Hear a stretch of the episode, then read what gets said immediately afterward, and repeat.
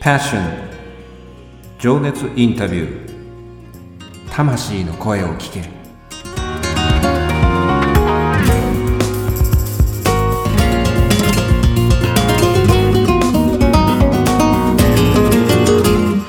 ポッドキャストディレクターのあっちゃんです。この番組はさまざまな分野で活躍されている魅力的なあの人この人の熱いパッション情熱の根源にある魂の声を5人のインタビューナビゲーターが様々な角度から聞かせていただく情熱インタビュー番組です。本日のインタビューナビゲーターは私、当番組のディレクター、あっちゃんが務めさせていただきます。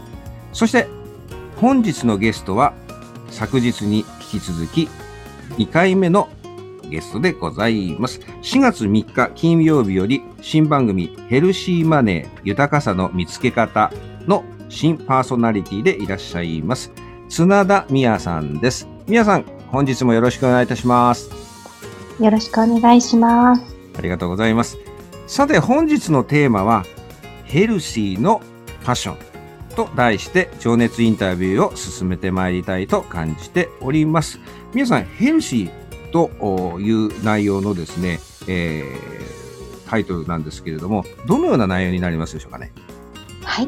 えー、っと、ヘルシーと言いますと、まあ、心と体の健康という意味もありますし、また、健全なお金という意味もあります。えー、ヘルシーマネーとは、心と体の健康という意味と、健全なお金という意味の2つがあります。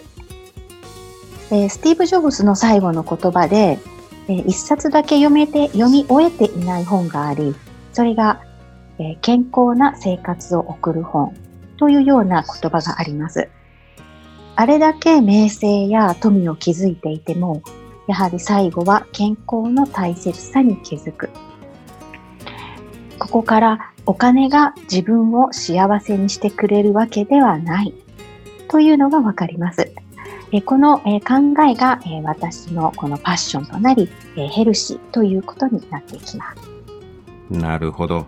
やっぱり健康っていうのはね、よく皆さんあの日常でも聞く言葉ですけども、具体的にね、これをどういうふうに日常生活の中で落とし込んでいくかっていうお話が本編の方では出てくるかなって感じていますけど、とても楽しみにしております。